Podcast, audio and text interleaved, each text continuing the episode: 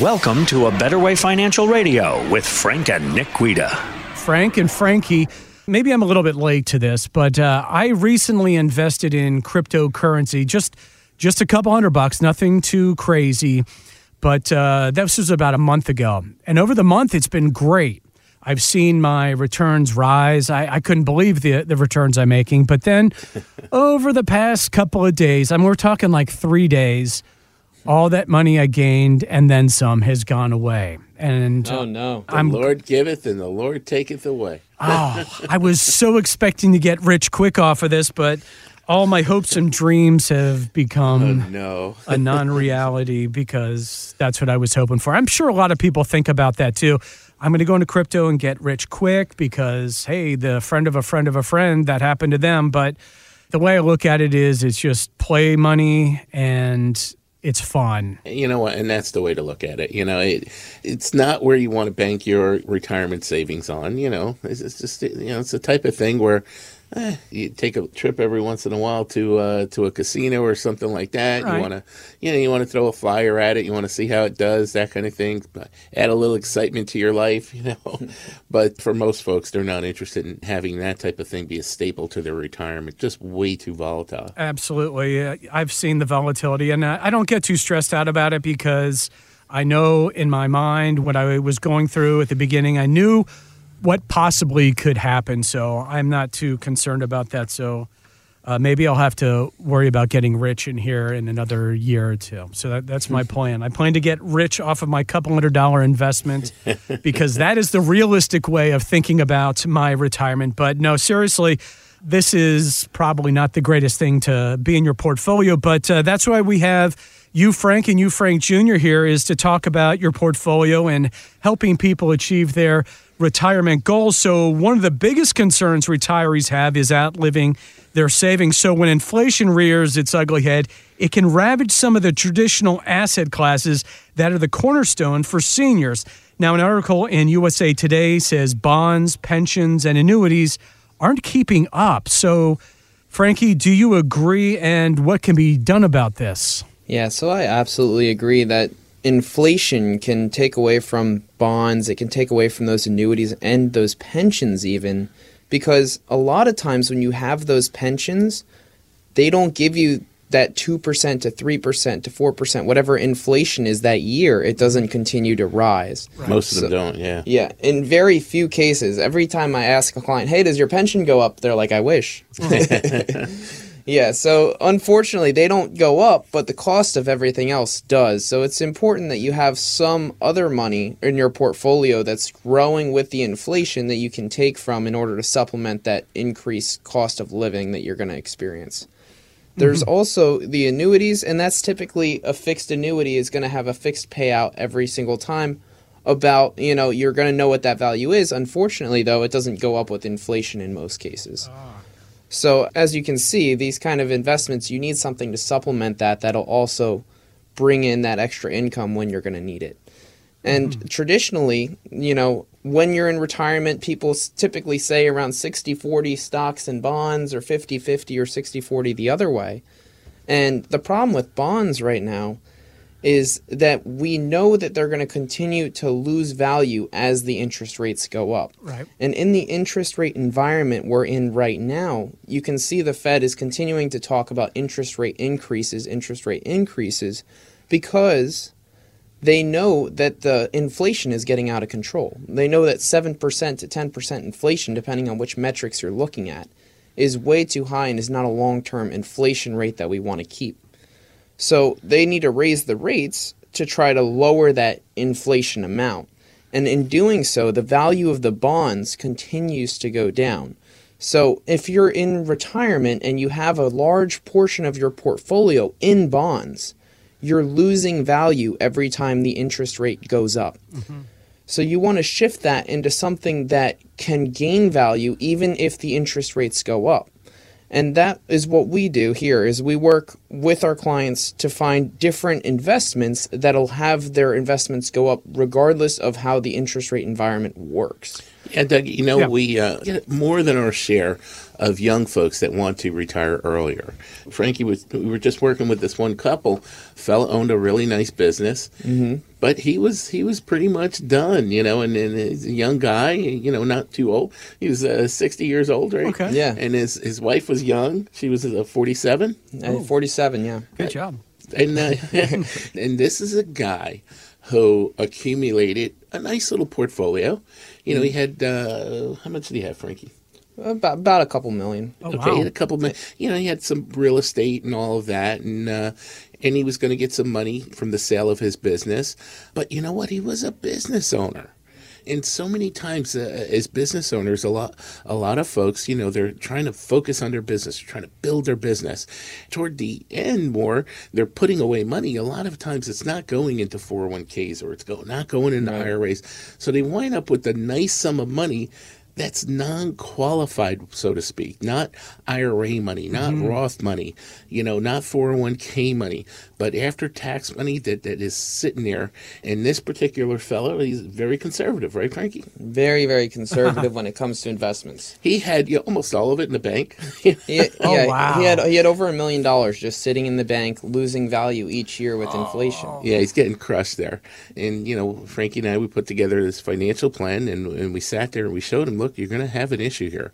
Even with the real estate that he was going to keep that was going to provide him some, some decent income, Yeah. he was still, you know, he still needed to have additional income and that additional income growing with inflation. And, and Frankie ran the numbers and, and I'll tell you, it didn't look good. Right. Uh-huh. When we ran the numbers for his current plan, he ran out of money. And sim- Oh, simple- wow. Simply put, he ran out of money when he took the amount of income that he wanted to take from his portfolio. Huh. So we had to revise some things and we had to look through it and see, okay, well, what aligns with your risk tolerance and what can we do, you know, from an investment point of view to put him in the best situation to achieve these goals. We found that he was able to have a 99% chance of success taking the income that he wanted to and within his risk tolerance. So by rearranging the furniture, we're able to give him a reasonable rate of return and a reasonable chance of success at achieving his goals.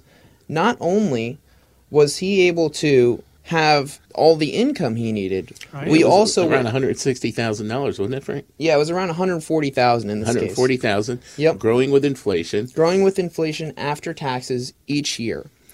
So not hmm. only was he able to get that income, we also were able to reposition his investments so that he's saving on taxes throughout the retirement as well. So we would be able to transition the qualified the small amount of qualified funds that he had into Roth IRAs. And also we were able to transition some of the non-qualified funds he had into a cash value life insurance policy which he would be able to take tax-free income from going forward in retirement. So instead of having it keeping on growing in a taxable investment, we were able to turn it into something that'll provide tax-free income in his retirement as well. You know, Doug, it, Yeah. it, it's so, it's so true that many people know that they can convert IRA and 401k money into Roths for that tax favored income status that, that everybody wants during retirement. But what a lot of folks don't know is that you can take non qualified funds, meaning non IRA, non 401k money, and siphon it through life insurance to create tax free income. It can be a wonderful thing for folks, especially those folks who own a business, looking to sell their business, looking to retire one day. For our folks out there that are sitting there and they don't know about this, they really need to give us a call. The number here is 610 440 1700. That's 610 440 1700. Take a look at the things that are available to you to make your retirement better, to make your retirement so that you're paying less taxes throughout it and really can have the type of income that you like going forward, have that income going up with inflation and, and really setting yourself up for the rest of your life. And I, I got to tell you, if you're in that situation, you need to give us a call or, or go to our website at abetterwayfinancial.com. You know, when you were talking, I was uh, thinking in my head about, okay, this guy has a million dollars in the bank and yet he was going to run out of money. And that sounds awesome. I mean, a million dollars is amazing to have. But if you think about it, if that guy wanted to live on $100,000 a year, that would be gone yeah. in 10 years. So I mean, I'm trying to put more math together about how much money you have saved him by just going over the numbers. You know, he's a very conservative fellow, you mm-hmm. know. And when we sat there with him and and we said, okay, you want to be conservative, but now let's look at the total picture.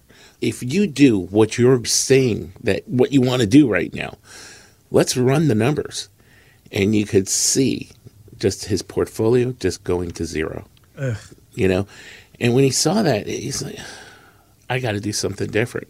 And we said, yeah, let's show you how you can make this so much better just by tweaking this and tweaking that and moving this here, moving that there, and just doing the things the right way and paying the least amount of taxes throughout the rest of his lifetime and, and just being able to enjoy those retirement years forever.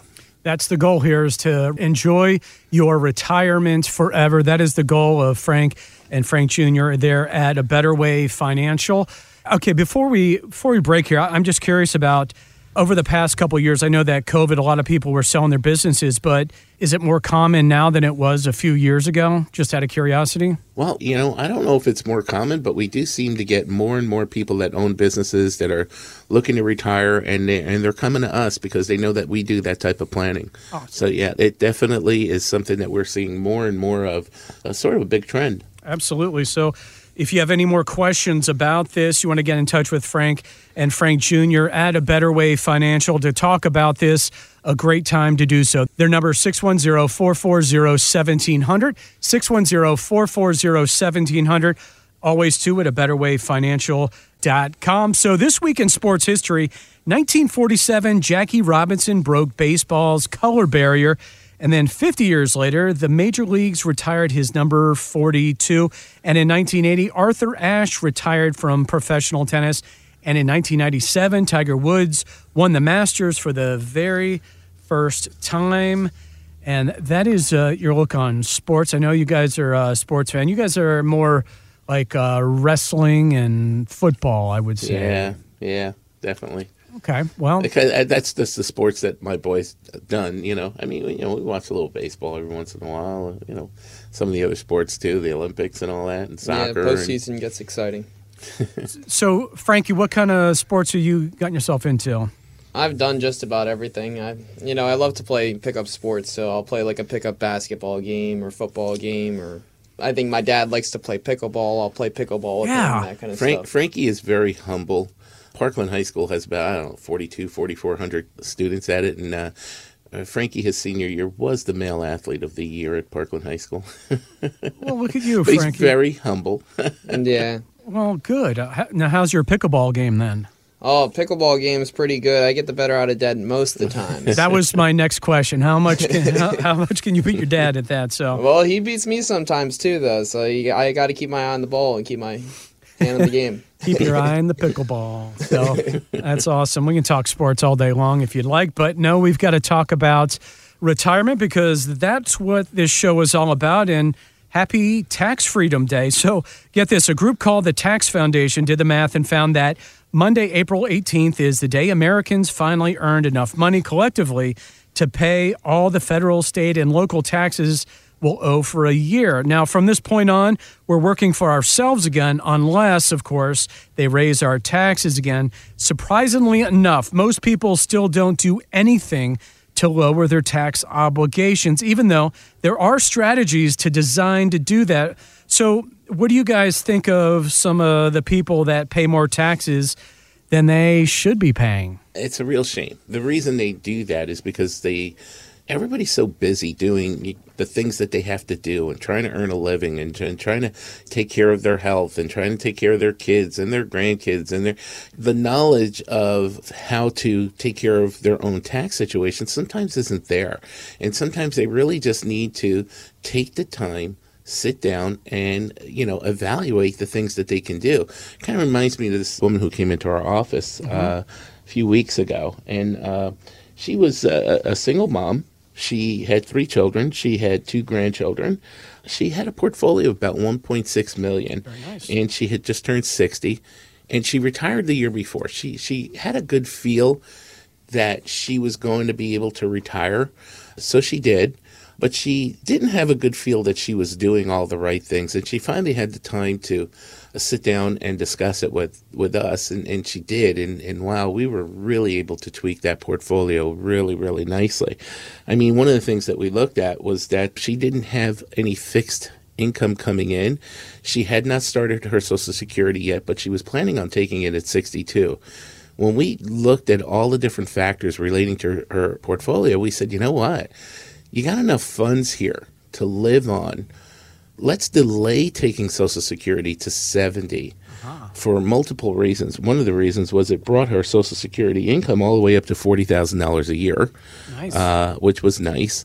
But the other thing was it enabled her to do Roth conversions at a younger time because she could do the Roth conversions without the Social Security income getting in the way. And when I say getting in the way, what that Social Security income would do was help to raise the income tax brackets on her. So by not having that income, she was able to Roth convert sooner rather mm-hmm. than later and more funds in the earlier years. That made a tremendous difference for her over the course of her lifetime between what she was going to pay in taxes. And eventually, when she passed away, we had her passing away in her mid 90s. Between her and her kids, they were going to save over three quarters of a million dollars in taxes. That is awesome. Just by doing things the right way, mm-hmm. you know?